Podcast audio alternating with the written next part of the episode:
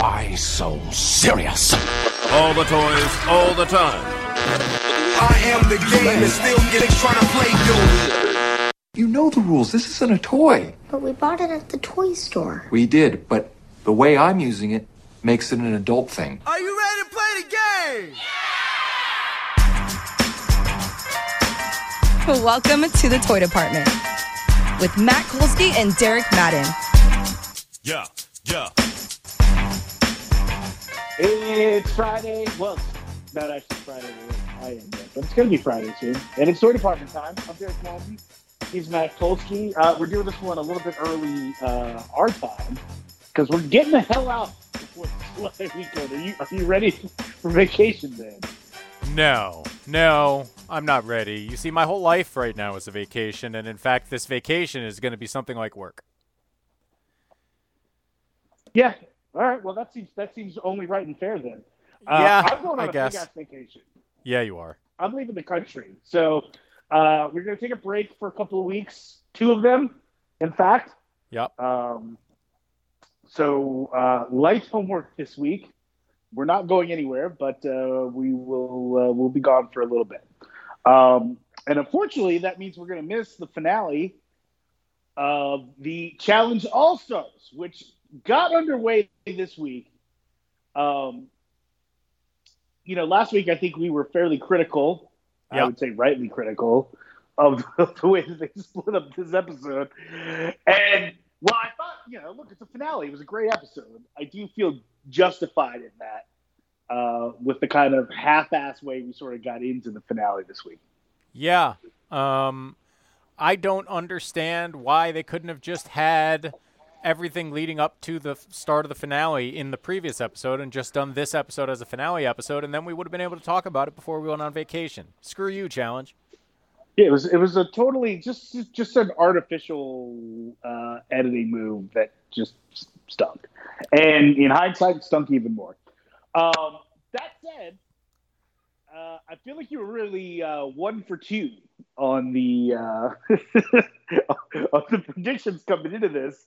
Uh, you definitely nailed uh, no women's elimination because Veronica had already been sent home. Yeah, Uh, w- well done, and and some extra TJ chicanery there. That was fun. there. Um, but I don't think you had uh, Derek getting his ass whooped in the pole wrestle. No, no, I did not have Derek getting his ass whooped. Even if I, I don't know that I actually predicted a winner. Um, I probably would have predicted Derek, but I certainly thought it was close.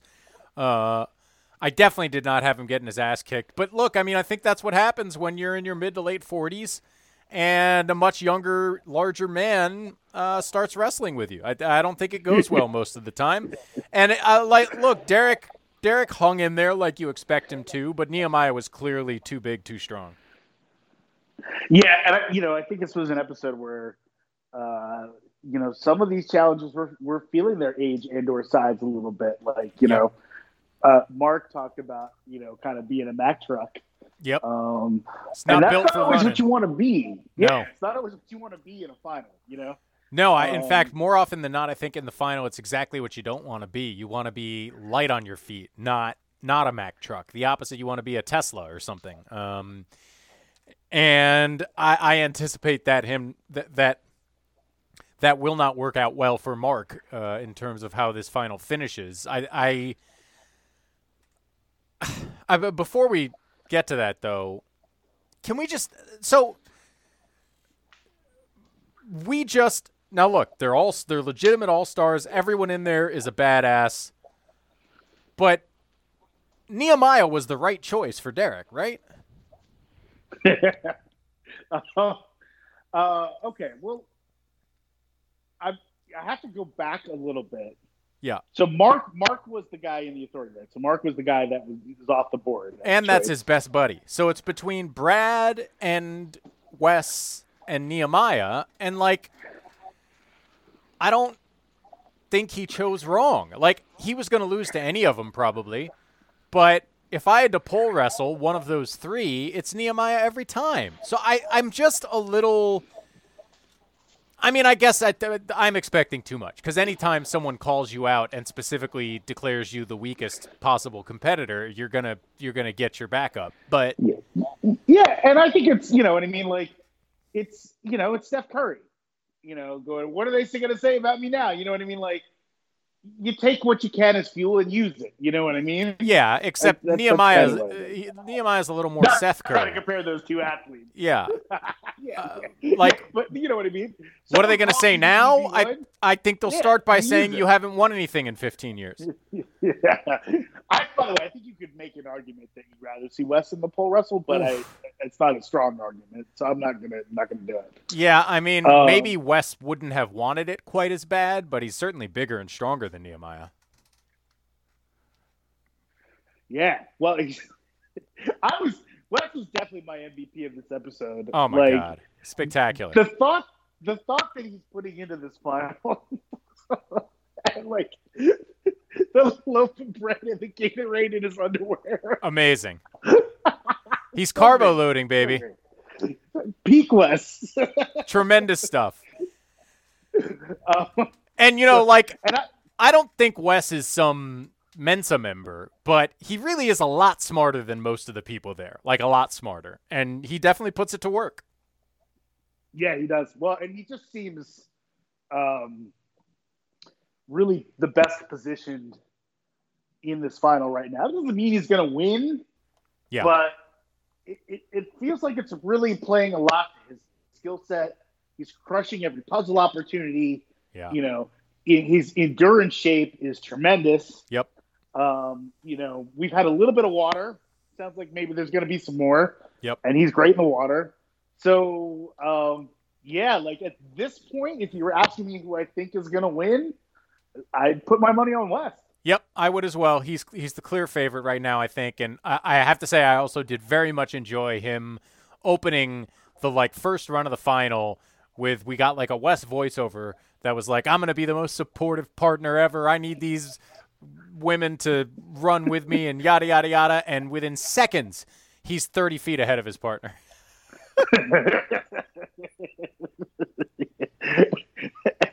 and making wisecracks. Yep. Yep. It's beautiful. It's just beautiful. He's really in his Yeah. element right now. And I mean, that's one of the fun things about All Stars, right? Is like,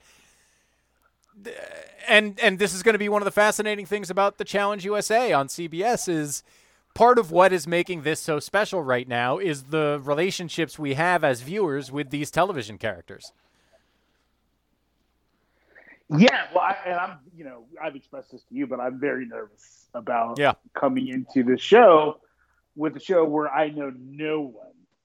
Um, you know, I don't watch any of these CBS reality shows that are feeding into this. So, you know, obviously they've they've at times had great masses of new people come into a challenge before. Uh, and some of those turned out to be good seasons. So like you can get to know people over the course of the season and and enjoy yourself. But yeah, but know, I- totally. I, have some concerns. A- And knowing nobody is going to be a new experience. You know, total fresh faces is a new experience. I, I, I, you know, I will say, I think we'll find out pretty quickly whether, like within an episode or so, whether the Challenge USA is more a way of introducing the challenge to the CBS audience or introducing the CBS reality characters to the challenge audience, if you catch what I'm saying. Yeah, I mean, you know, it seems like you know, and you can sort of tell from the name, the Challenge USA, right? Like they have plans that are sort of bigger in terms of this game. I think they explicitly have said they have plans. Yeah. Yeah. There, there's like going to be a worldwide tournament, so like, you know, I think I think they're trying to scale up the game, if that makes sense. And my fear is that means in some way they'd be leaving the challengers behind. Um, because I do, you know, I mean, I think the players are a big part of the appeal of said game, you know. Um, and, and the season, you know, we've seen seasons where they didn't have a great cast, and they're they're not great seasons. You know what I mean? Like, Yep. the game in and of itself is is good, but the people that are playing matter. You know. They do, but I think to your point, like the that doesn't mean they have to be the same people, right? Because plenty of new Correct. people have come in that we like very much. So it's going to be an interesting experiment, no doubt. Yeah, uh, I'm looking forward to that. Um, anything else uh, you enjoyed from uh, from this finale? I'm looking forward to uh, the the scenes. The scenes on part two made the, the next finale like the overnight stay, The eating. the eating challenge. Yeah, like some classic staples that I feel like maybe I'm wrong, but I feel like they've been missing from some of the All Star finales. If that makes sense. Yeah, I don't know if they've done an overnight or an eating challenge in an All Stars finale yet. I can't remember last season, um, but I think they have not done the overnight. Uh, so that part should be interesting. I, I, again, I think all of that stuff plays in Wes's favor, just as the most experienced. He he's sort of the perfect marriage in this group of a tremendous amount of experience and ability with like enough youth to still get after it. Yeah, I mean it's it, it's interesting to me if you compare him to Mark, Mm-hmm. you know, who who in theory has as much experience, you know, certainly has been doing these shows longer and is you know Right. a big part of the behind the scenes aspect of of, of the challenge, All Stars in particular. Like I don't know, I just feel like Wes is using his experience to much greater effect. Well, and in some ways, this game is more like the new the flagship in recent years, which is sort of the one place Mark's experience is lacking, right? Yeah, Like Mark did a ton of challenges a long time ago, and then he got the All Stars thing going, but there's a gap in between. And he and and Wes was doing the flagship that whole time.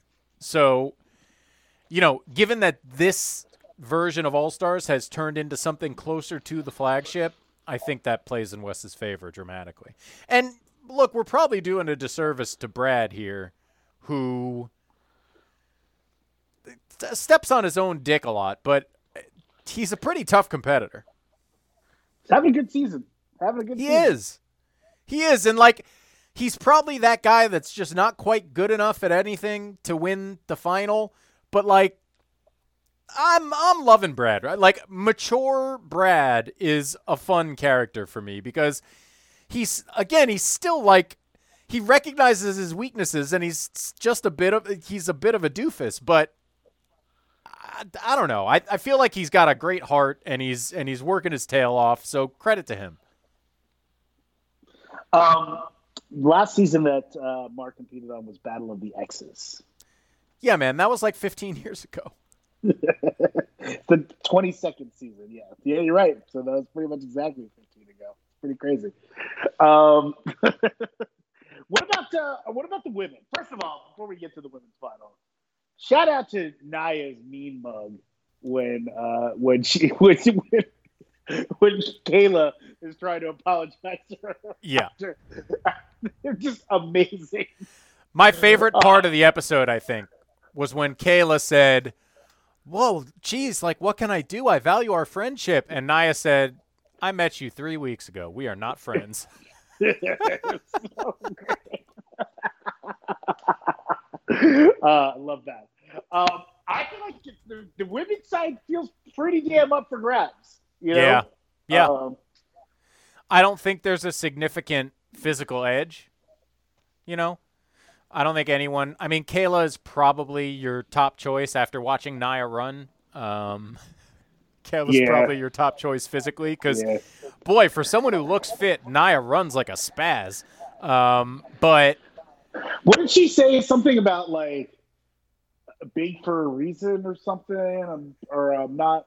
She wanted to say I'm not big for uh show or I don't know. She had, there was some phrase she had about like I'm not just a big girl. Like I can, I'm out there doing it. And then you watch her run with that knee brace and like Yeah. like I don't know, man. It's a tough look, man. It's a tough look. But I, I don't think Kayla is so fit. You know, it's not like she's Jenny or or someone like that where just like the physical edge is going to make it a dramatic victory. So, you know, these puzzles and checkpoints are major equalizers. I I, I do think I think it's pretty totally up for grabs. Yeah, I think that like the little five point face offs too are a really nice wrinkle in terms of being able to make up some ground. I got to say, fortunes. from a design standpoint, um, the whole like race to a checkpoint, compete at the checkpoint, points for each thing. I really like the way this is set up in terms of it's not it, it, it keeps comebacks within reach for as long as possible. Yeah, I also like. You know, this is I don't think the first time they've done this, right? But that you know, they're they're doing things in pairs, but the pairs keep changing.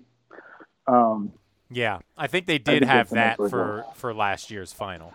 yeah, yeah, we've seen that before, but uh, but yeah, nice final design uh, this time around, and I think it's gonna it sets up for a really good final episode on a season that hasn't always been been really good. Although clearly the best season of All Stars so far. So I- we're- I think, yeah. right Yeah, know? I think really great in terms of like the the the path that All Stars has cut for itself. I think it's coming into its own, and that's a good thing because, you know, to your point, we love the show the most when our favorite characters are on it, and I think this becomes a place where our favorite characters can continue to live the challenge for a long time.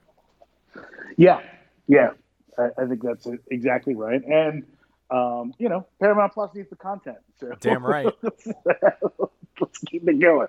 Although we like the offer, you know, shout out the offer. Yeah, did you finish the offer by the way? Not yet. I've been finishing all the other things we've started.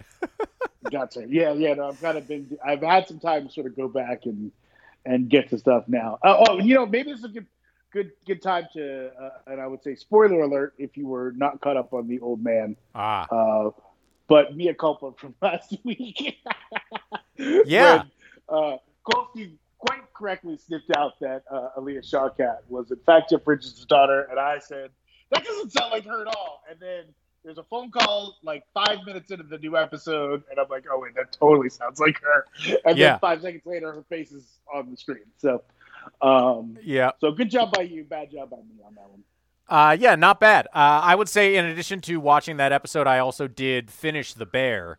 Um, and not that we didn't say this last week when I'd only watched three or four of them, but just a really excellent show that I think people should watch. Just really unique and, and enjoyable.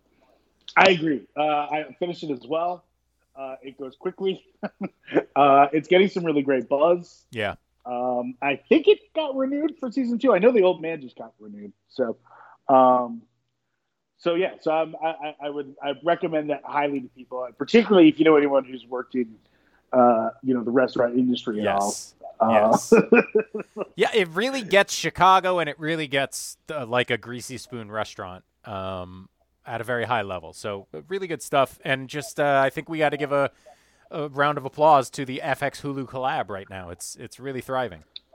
Yeah, they're having a, a very good year, I would say. Um, uh, you know, maybe at some point we circle back and talk about Atlanta. Um, Yeah. Which uh, I think maybe had a, had a rougher season than some, but you know, rougher Atlanta is still pretty pretty good. Still very good. Um, and and I'm I'm hoping. Here's my hope. You know, we've got this other season of Atlanta floating out there in the ether. Lord knows when we'll see it. But I really hope it involves the characters from Atlanta, the television show, more than this past season did. Like I Yeah, I like a vignette episode here or there, but like more than half the season as vignettes without the main characters who I so love was tough. yeah, I agree. I didn't always love what the you know I, I didn't always love what the show had to say. And, Yeah. uh, this season. Yeah. So, and uh, what what your plea is for uh, characters from the show Atlanta to appear in the television show Atlanta. Uh, I would also like to make the plea for the television show Atlanta to return to the city of Atlanta. Yep, yep, yep. All that would be Um, good. Yeah, yeah, I'm into that. So, um, all right, let's talk about some shows we watched this week. Um, I think I'm most curious for your take on Loot. Oh. Um, Interesting. just because uh, you know it's a lot of the same production bones from uh, you know the the Amazon show that you did not like, Uh-huh. uh, and I'm curious as to where you landed on this one. Well, I am happy to report that I think mostly I didn't like that show because Fred Armisen was on the screen all the time. And I found this show to be absolutely delightful.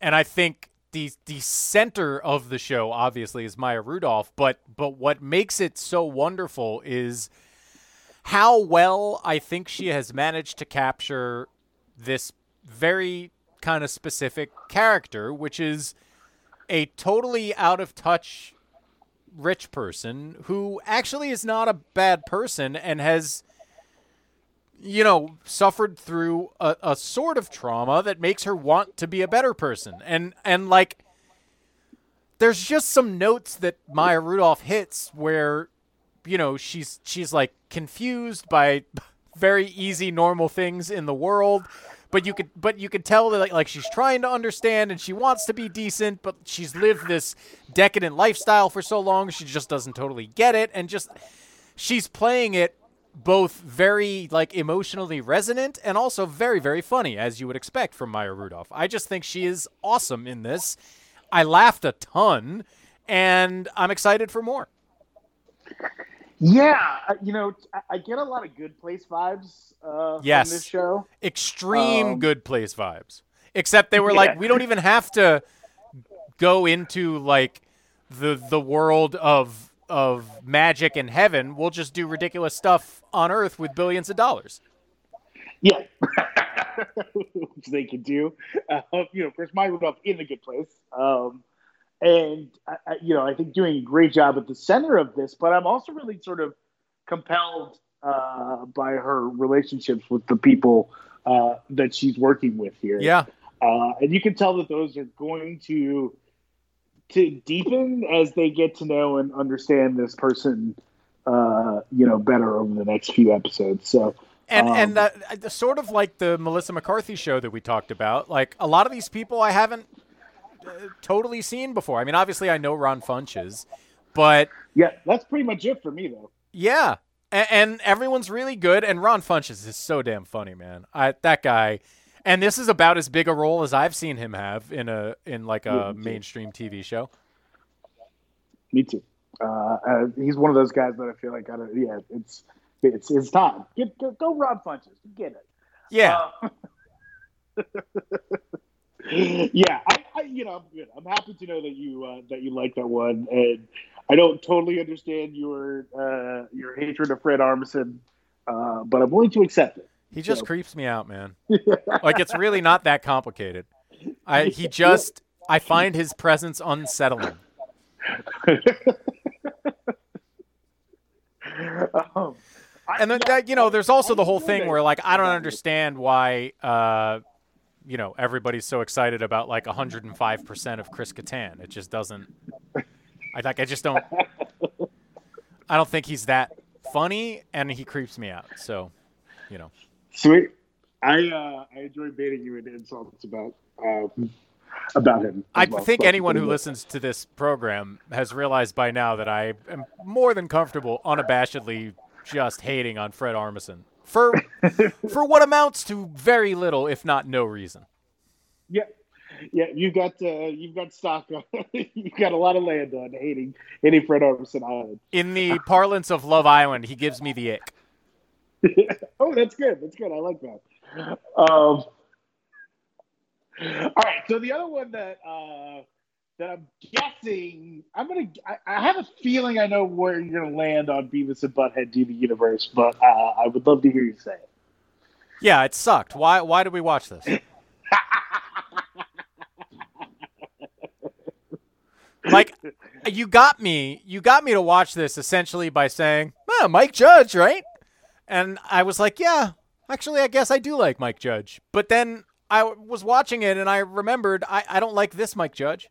It's a it's an it's a 90 minute fart joke. I I have better things to do with my time, and I love a good fart joke. But like, what was the point of this? Why did they do this? What is this? Yeah, look, I, I mean, I think that they were going for satire that revels in dumb, um, and there was there's just a little too much dumb at the end of the day. It's Uh, so certainly for your for your taste, Uh, but w- I, I, had, I had some laughs. I, there were definitely some things that made me laugh. Yeah, I, I, uh, I mean, yeah, maybe there were a few laughs, but it's a 90 minute film with just very little to say. And uh, so satire, like, to call this satire is a horrible insult to actual satirists. um, because it's not like satire is supposed to be biting and, and critical, and this is this is just not. It's just fart fart jokes and fart jokes and dick jokes and fart jokes. Well, no, it's not. I mean, it's not just that. There's some jokes about you know politics and, and government and some Very action movie send-offs broad, surface things level. like that. Nothing, Things nothing. those nature. Yeah, but nothing that cuts or or has a point really. Just like, boy, these politicians are jackasses, huh? You know, it's not. and look, I'm here for calling politicians jackasses. Don't get me wrong. It's just I would like it done better. I, I truly don't understand the point of making this movie right now. And I, I like Mike Judge made Idiocracy. You know, like he can have something to say and also be stupid and also be funny, and this didn't.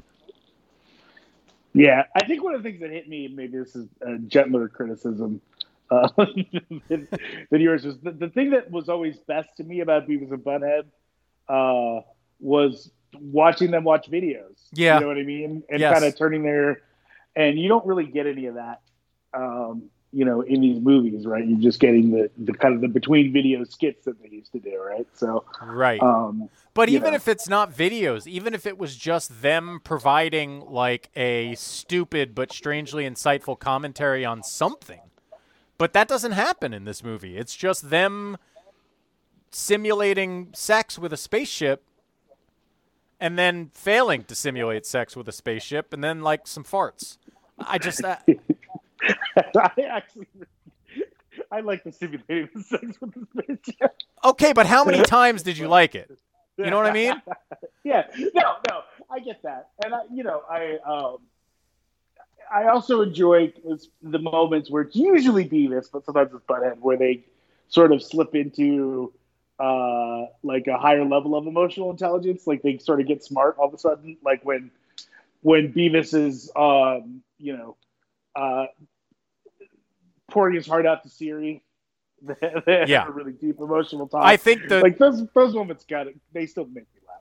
the Siri stuff was probably my favorite uh, stuff in the movie because that that at least is a funny notion, and and maybe the most satirical thing in the film uh, is a man having a relationship with not just a an artificial intelligence, but a really stupid artificial intelligence like Siri that doesn't actually say anything. You know, um, I, that there were some funny moments with that. beating Alabama seventeen to ten. Yeah, that was funny.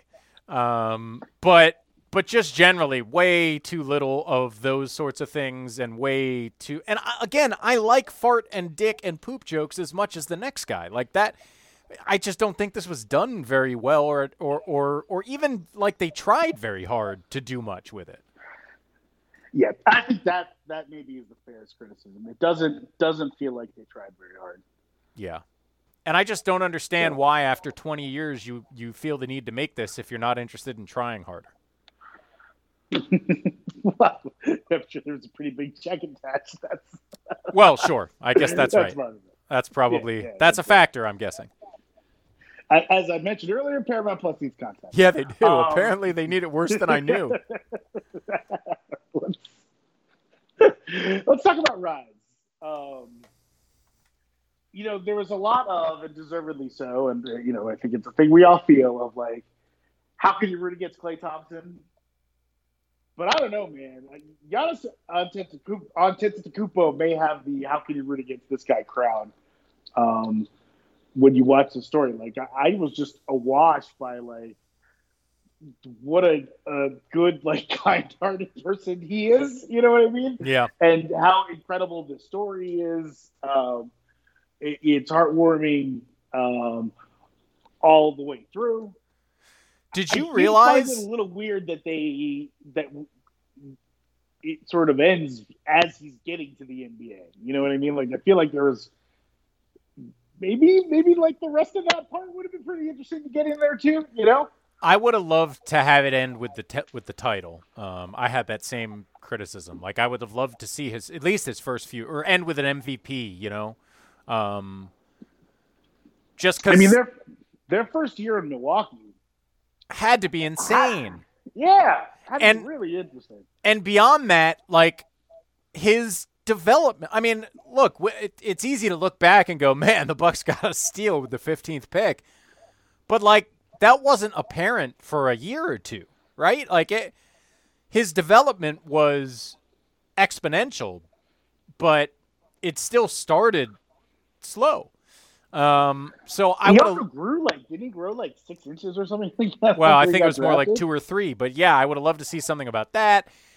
Um, that being said, the story is just. I mean, I didn't even. I, I don't know if I just didn't remember or if I never knew. Did you realize he was undocumented when he was drafted? That part of it I did not know, and you know it plays a pretty large role uh, in the story throughout. Yeah. Well, and this is also just one of these stories that it only works as a movie because we know it's true. Because there's like, there's there's barely a bad guy at all, but sort of all the characters that in a normal narrative film that was invented out of whole cloth, all the characters that would have messed up or screwed somebody over turn out to just like have been doing a nice thing, like the agent that discovers him in the middle of nowhere turns out to be a totally cool guy that really helps his family and gets him into the NBA. Yeah. You know, like his and brother. like family. Yes. know? Yes, and his brother gets hurt and like doesn't get bitter and just helps Giannis succeed and like the dad there's all these moments where there could have been like a nasty turn, but he just is like a hardworking, wonderful man, and the, the mom, like it's just it, it, in a world of dog shit. It's it's nice to watch a true story where pretty much everybody is wonderful. Yeah. And I don't know if this is a great movie, right? But like it's an incredible story. I think the the actors are convincing and it just makes you feel good. It makes you feel good that that this happened in the actual world. That something like this could actually happen. As many travesties as are involved in this story, the fact that, you know, Giannis came out very very much on top and that his family now is doing great and reunited like it's a beautiful thing and it makes you feel good. And and I just also want to say the the kid playing Giannis, um, you know, look, I don't know how much the the two leads, the uh, Giannis and Thanasis, actually look like them, but the kid playing Yeah, Giannis that did he did really capture something about the essence of Giannis, though. Did you feel that? Like, I really felt like, even though he doesn't look quite like him, there was something about the way he moved and carried himself and responded to things that felt very true to the Giannis I feel like I know. I, I would say he captures something physically about him, which I think is really hard to do. Yeah. um, a little less emotionally. Like there is just a a, a joy and a magnetism about Giannis that I that I, I don't know totally came across. Well, You but know, I like- also wonder, like, how much of that developed after this movie ends, you know? yeah, that might be true. That might be true. Uh, I have a, a friend whose husband is a Bucks uh, beat writer, Mm-hmm. um, and man, he just has he has some incredible Giannis stories. Well, yeah, and, and like you know, we do as citizens of the modern world get to see these NBA stars move through it a bit. And although image is certainly curated, like there are enough, you know, seemingly candid, sincere moments with Giannis over the course of his career that it you'd be hard pressed to convince me that it's a total put on. You know. Yeah, no, hundred percent. And and uh, you know, like even within the bubble, right? Because the Bucks were really at the center of, um, uh, you know, a lot of the stuff play, that was happening yeah. in social, yeah, stopping play around social justice. And Giannis had a big leadership role with the Bucks and sort of holding that team together and deciding what to do. And uh, you know, um, um, all this is all stuff that took place after the movie, which is another reason why would have been cool. Some of the Hey man, ideas. maybe a sequel. Yeah, maybe, maybe you get, you get the uh, the uh, uh, Jason Kidd trying to turn him into a point guard. It would have been interesting. lots of lots of stuff. I, I would have loved There, to see. there's your So- antagonist.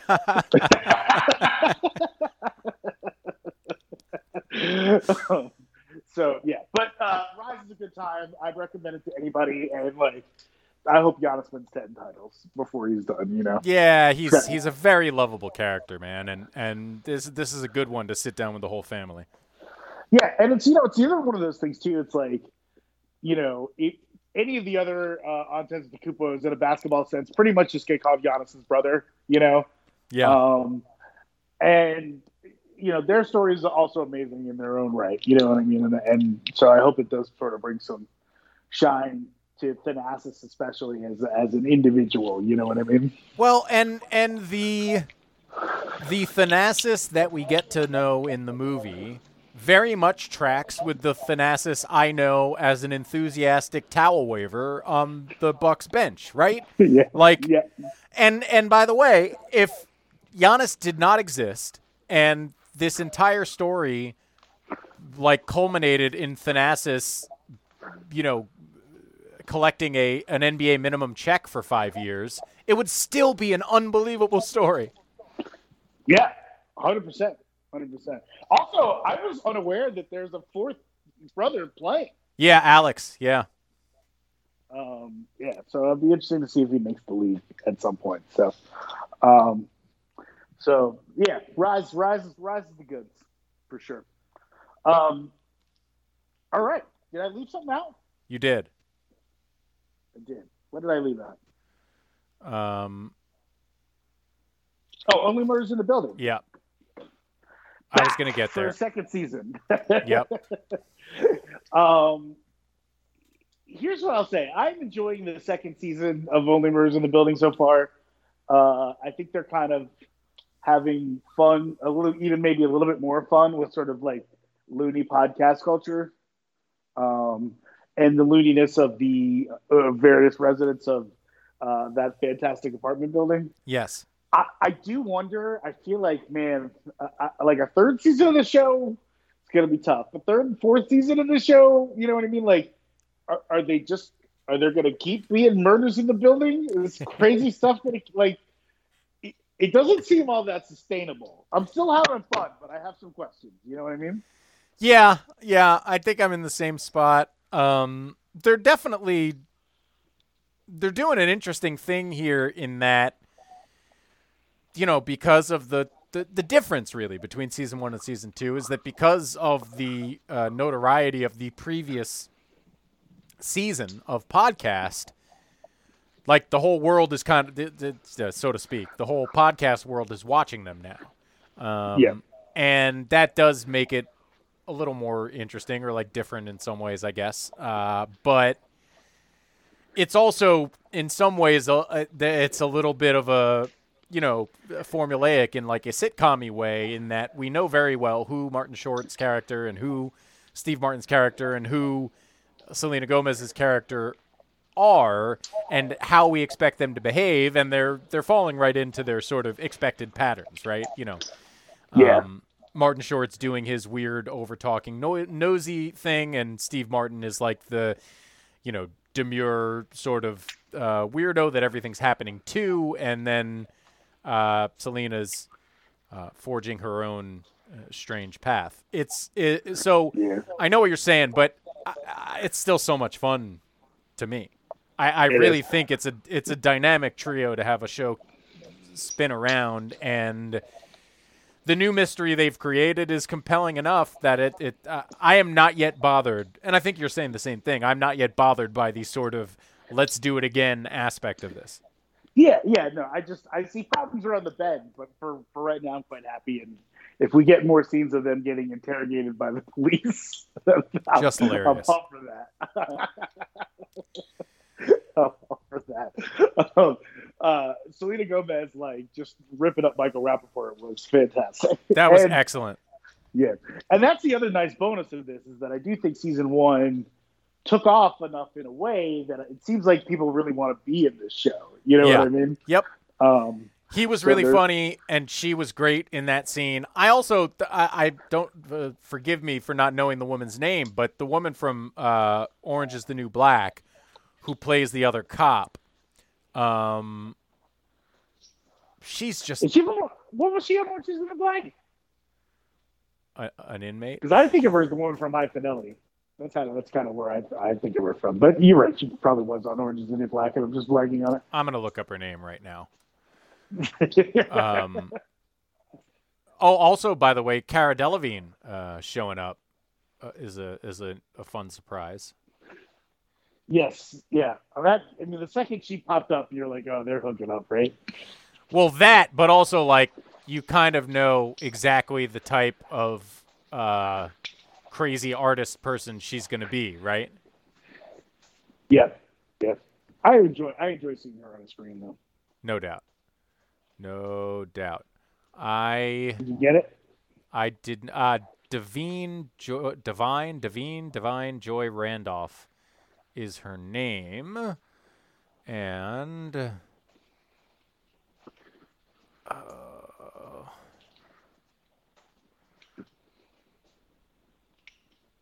Are we just gonna have to go back and edit this because it turns out that she wasn't Yeah, that and I'm just a racist? Well, no, you know we don't have to edit it because I'm right. So I, I definitely think we should leave it in. You just we can just edit some of the lookup time out. Well, no, let's let's be serious. I'm not I'm not gonna edit any of this. But uh yeah, no, I guess she wasn't in Orange is the New Black. Who am I confusing her with? Well, whatever. It's a great question. Uh, we can solve it another day. Uh, before we get uh, before we get out of here, uh, any thoughts on the NBA being turned up turned upside down today? um not not any important ones, I don't think. I, you're just talking about Kevin Durant, I assume. Yeah, I mean mostly. Uh, it sound, I mean, it sounds like the Nets are going to blow it all up, though, right? So it's you know you're going to have these sort of two stars out there in the wind, and, and teams with sort of seemingly little functional ability to pay for them. So it, it is going to be interesting to see kind of how this winds up because it's it's not an easy match for either Durant's preferred destinations, and I don't think the Nets. The Nets don't have any reason to just send him to the places he's asking to go, right? The Nets So- don't have any reason to do any favors for either of those guys. So Yeah. my I I think the odds are as good as not that they're both on the Nets on opening night. I know that might seem Really? ridiculous today. But why would the Nets be motivated to to trade either of those guys for like pennies on the dollar when they're both under contract? Like Kyrie picked up his option. If he wanted out that Yes. bad, he should have turned down the money. Yeah. So I, I, think, just uh, I, yeah, Ky- Kyrie, I, I agree.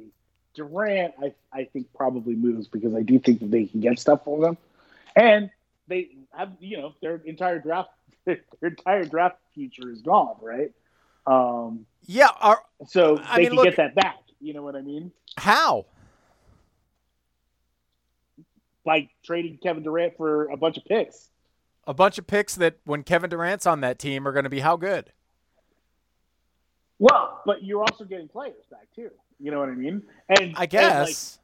and like you know mid mid first round picks are better than zero first round picks aren't they they have no first round picks I, I, I'd rather have Kevin Durant. yeah you, you'd rather have kevin durant if kevin durant is willing to be there Well, what's he going to do? Not show up? we, we've seen it before they've got a guy who can coach him on how to do it um, I guess. I I don't like. That's not the Kevin Durant I'm familiar with. yeah Um, Uh, but if you had told me Kyrie's going to not show up, uh, fair enough. But if you told me Kevin Durant was going to not show up, I'd be shocked. So i would be a little surprised too I, I don't. here's the thing, man. Like, you don't. Ha- they have no leverage. Neither Kyrie nor Kevin Durant has any leverage right now. And I mean, start talking about packages, and I think you quickly find that most of them are either things that the team would not do, even for Kevin Durant at 33 in year 16, coming off an Achilles, effectively, and or they are things that the Nets would have no incentive to do. I just if think I'm it's really Nets, it's really hard. i'm calling i'm calling new orleans first and then probably oklahoma city second All right, so what's the deal with either of them? I mean, I Well, the deal is right. You get you, you start with Brandon Ingram, who makes uh, I think ten mil a year or so less than um, Durant. Or if you're really bold, you go after Zion. Take take that shot, right? Uh, I- Zion currently makes a lot less money than Durant. But I um, I think if uh, for if I'm the Nets, it would probably have to be both. Oh no, I don't know. I think I think you take one of those guys, uh, you throw in a Herb Jones and and some player who makes enough money to make the money work, and then and then you start right. They have a whole cache of picks where you can get a, a nice stash of picks from New Orleans, right? On t- uh, to go on top of that. Yeah. You know, I think I think that's you know you got to deal. well, but know, you don't Oklahoma have City. to, It's, pro- it's almost it's almost all picks, or you know, you're taking SGA back, SGA, and then picks, right? And I think those things. I think either Brooklyn would be happy to do either of those things. I, I suspect. Maybe So- I, I like if I if I'm OKC, what do I want Kevin Durant for? Well, yeah, it does change your timeline a little bit. Well, but literally, what are you going to do? What are you going to win with That's Kevin. Durant and Aleksej Pokusevski? Like, I don't. well, there's the Homeland guy. You know what I mean? I think they would be a real interesting front line out there. But they've got Um, they're the only two players besides SGA on that team that matter are Josh Giddey and Chet Holmgren, who are 18 and 19, 19 and Lou- 20 Lou- maybe. Lu Dort can play a little bit. I think you got some guys. You know, Yeah, Lu Dort's fine, but like that's not a So? that's not a contender. You know that's not a contender. Yeah, no, you're right. The New Orleans deal makes more sense. And, And- obviously, the other the other thing that you know, Durant wants Phoenix, um, and you could do a sign and trade with Ayton and throw in a Mikal Bridges and some picks, and you might be there. Um, and then your team is uh, that's the one where maybe they're a contender. But the New Orleans, I mean, if if first of all, there's no way I'm doing it for Zion and picks because then I might, it might be nothing in picks. We we have no idea if that guy's going to have an might be nothing career. in picks, but you might have a top five player in picks. You know what I mean? Yeah, but So- the there's too much uncertainty for for me to not get Ingram out of that deal. So if I take Ingram and I put so so it's Kevin Durant, CJ McCollum, and and if Zion is healthy and a top twenty player right away, then maybe maybe they're a fringe contender. But ah, I don't know. I just don't honestly like I don't see the Phoenix thing happening, and I don't and I don't really see another option. Uh, could they get him to Miami somehow? I, I, I don't know. I, I don't see a lot of situations, if any, where you would put Kevin Durant on the team, and with whatever you had to give up to get him, that team is a real championship contender. I just don't see it. Um, ironically, the best for me, the the best way for Kevin Durant to contend is to play with Kyrie Irving in fucking Brooklyn. Yeah. And certainly the best way for the Nets to contend is to have those two guys on the floor rather than whatever they the whatever poo poo platter they get uh, in a trade. So nothing has actually happened yet except for Kyrie picking up the option that continues to make him a Brooklyn net, and that's why I suspect this is all going to go away. I don't know. I look. I suspect.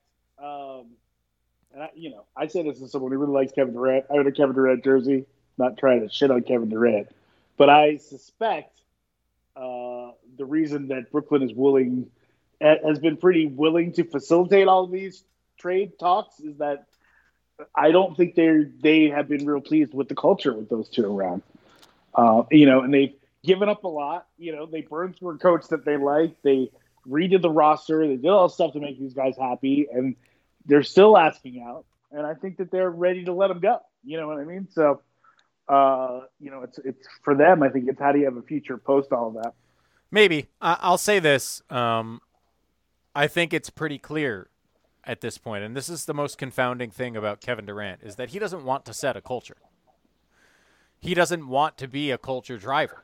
He doesn't want to be an emotional leader. As he has said many times, and maybe we should have listened to him closer, he just wants to hoop. Yeah. And I think maybe he imagined Kyrie would be that culture setter, but you certainly can't do that when you're there half the time. And I would argue, even when he's there all the time, he's not very good at that.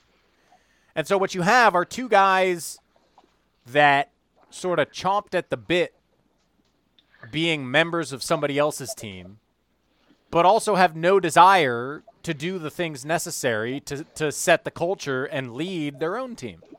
Yeah. and and that's obviously that's problematic you know and i think it speaks to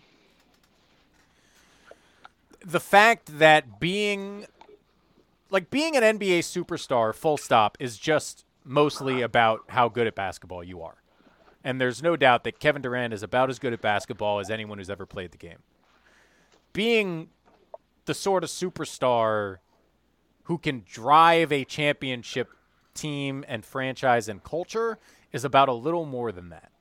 And I don't even know if I would criticize Kevin Durant's ability to be that so much as point out that he seems to have no desire to be that.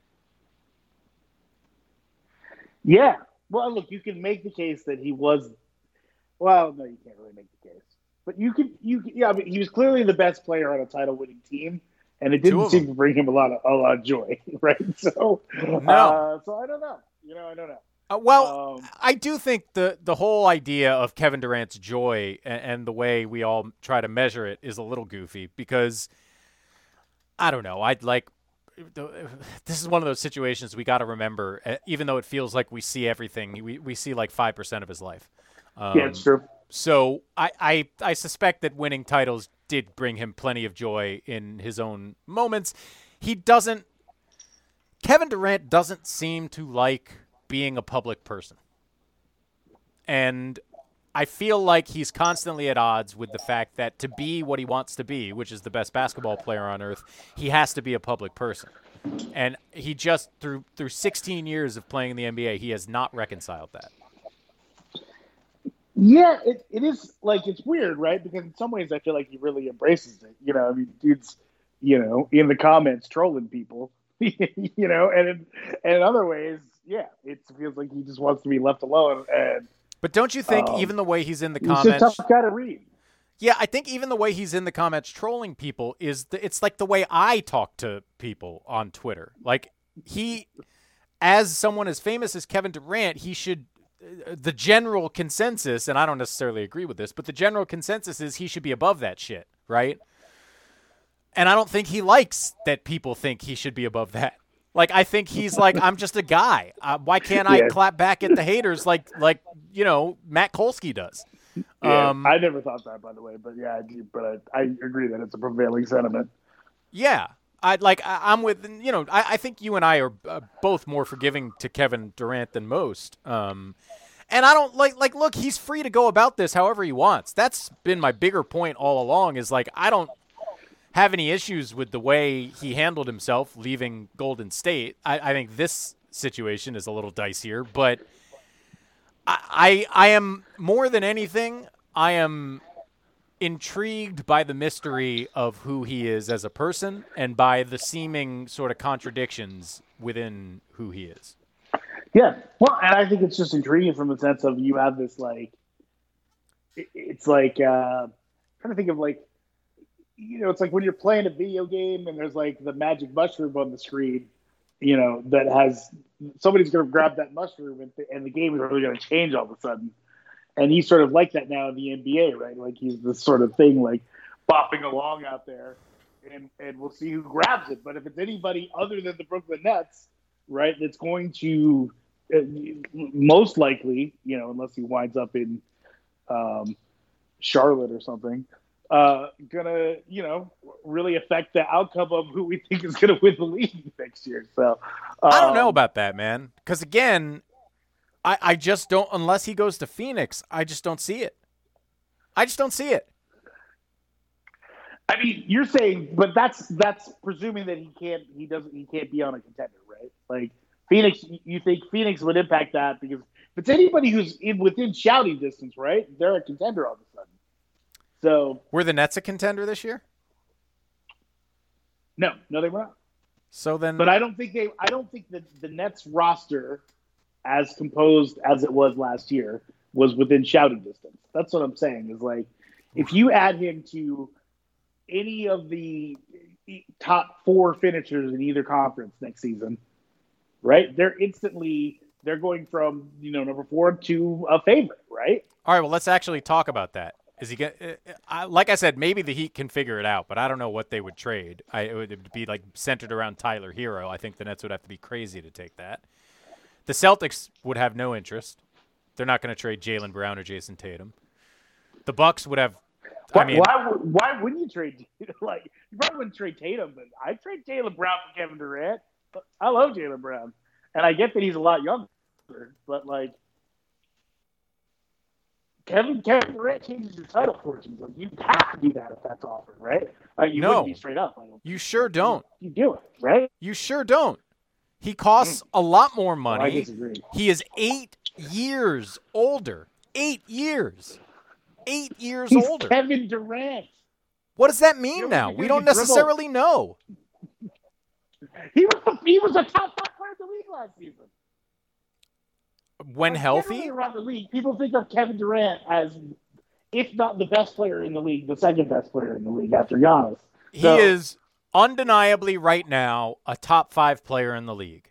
He is also 33 years old, seven Yep. feet tall, and already blew out one of his Achilles.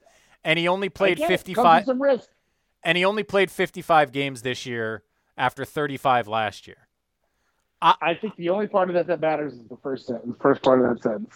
Like you just, there just aren't that many of those guys. I guess, just fine. It's I guess, fine. but you know what I mean. uh, but the Boston Celtics, the Boston. Celtics lost, He's never going to be a top five player. Right? That's true. Fair, right? but you're not going to be able to trade him straight up for Kevin Durant. It would it would end up No, being like you- Brown, Smart, Horford, Horford. and and and picks. I, I not all that. Brown makes Brown makes a decent amount of money, so it's not like you have to do that much to get the, to get the money even. No, but if I'm the Nets, I'm I'm uh, first of all, Jaylen Brown makes like 26 million a year, and Durant's like 40 or something. So it's a pretty big difference. Um, Yeah, remember, it doesn't have to be exact. It's like 1.25 or something is the multiple. So yeah, but so you got to throw in another 10, 12 million dollar player, which the Celtics have a few, Kevin and then Dur- some picks. Kevin Durant makes almost twice as much money per year as Jaylen Brown. So it's a, you have to get a decent amount of other contracts in there. I don't think the Celtics would do it. The Bucks, I don't see how they would do it. They don't have the capital. The 76ers don't have the capital. So of the top 4 teams in the East, maybe the Heat and I guess the Celtics if they really wanted to get weird. In the West, the Grizzlies aren't going to trade their like they don't have pieces for that that they want to give up. The Warriors obviously are not going to do it, and the Mavericks have nothing to send. So it's only the Suns. So this is kind of what I'm mm. saying. I mean- of all those I mean, top if I- if I'm teams, the Grizz, I'm absolutely giving up Triple J and Bane to get Kevin Durant. You know that's not mean? doing it. You'd have to, absolutely. that's not doing it. They have picks too. I, like, look, half the league has inquired about Durant already, so clearly there's interest from everybody. Of course even though people interest. understand the understand the cost. You know what I mean? Well, of course there's interest, but there but this is what I'm saying like the only if I am the Nets and the Grizzlies call unless Ja Morant's in the offer, I'm hanging up. And Ja Morant's not in the offer. So this is what I'm saying. If I if the Suns call me, it better be cuz Devin Booker's on the trade market. Otherwise, why would I do that? I'll take my chances at convincing the guy to play basketball in the place he literally just signed a supermax contract. I, I just I, I don't see the incentive to make it uh, like we're both. Uh, I don't see it deals where both sides would have a lot of incentive to make it work. The Pelicans and Suns Yeah, are the look. most interesting, but the Pelicans, the Pelicans finished the season ten games under 500. Okay, that's not a good team. But, uh, well, they did. Those, but Zion didn't play, and clearly they finished on a heater, right? Like they they were pretty close to beating the Suns. So, um, But you know, I think they're feeling pretty good in, in New Orleans right now. Yeah, and they should feel pretty good as a team that's trying to get better than 10th in the West because they're a young team that's improving. But I would not feel very good if I suddenly traded all my future for Kevin Durant and felt like if I didn't win in the next three years, it was a failure.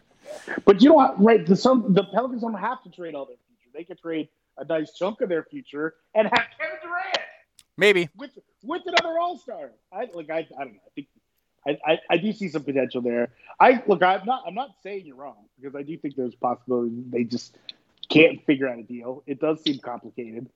uh, and then he winds up back there. Like I think that's a realistic possibility, but um, I think there there may be some deals to be had, and you're going to see some teams get creative. I think you're going to see some teams that be willing to shift other guys around or bring in a third team to figure out how to make it work. You know what I mean? So. Um, Yeah, look. I mean, they, they, they, anything's possible. The NBA is crazy, but when I look at this, the overwhelming likelihood, in my view, is that there is not a deal that's appealing to both sides. Yeah. The uh, thing to me is that it might not even be the biggest sports story of the day.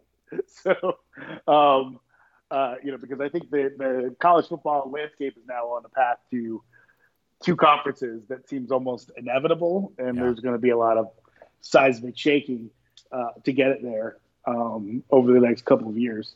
Uh, it's pretty wild. Yeah, Um, I mean, I'll be gonna get into that interested. I know you don't care. yeah, I'll be interested in that when they cancel college sports altogether. yeah. Well, I wouldn't hold your breath uh, on that on that part of it. No, I just Um, that it's like it, it's it's fun. I I just I can't. I was gonna say I can't wait to hear, but the reality is I'm likely not going to hear, and I couldn't be happier to not have to deal with the nonsense that diehard college people come up with to explain why college sports is still great when all the stuff that they said was great about it goes away. It's gone.